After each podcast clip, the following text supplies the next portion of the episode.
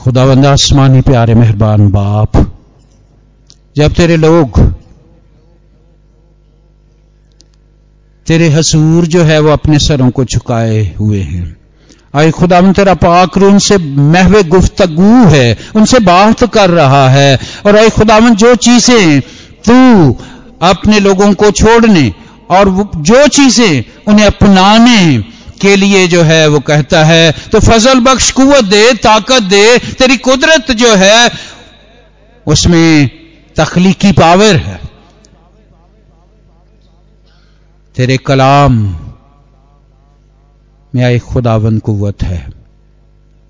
अपने कलाम की रोशनी में चलने का फ़सल और तौफीक बख्श दे।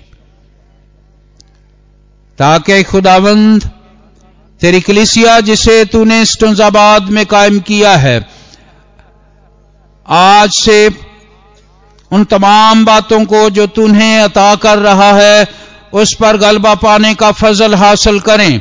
अपने फैमिली चर्च को मज़बूत करें। अपनी पर्सनल लाइफ जो है, उसे तेरे हजूर जो है, मज़बूत करें। ताकि हम कलिसियाई तौर पर जो है, मज़बूत होते जाएँ, कुवत पाते जाएँ, और आए खुदावंद हम जिस नाम से भी पैदा हुए हैं, जब इस दुनिया से जाएँ तो अयूब के नाम से जो है, वो तेरे हजूर पहुँचे।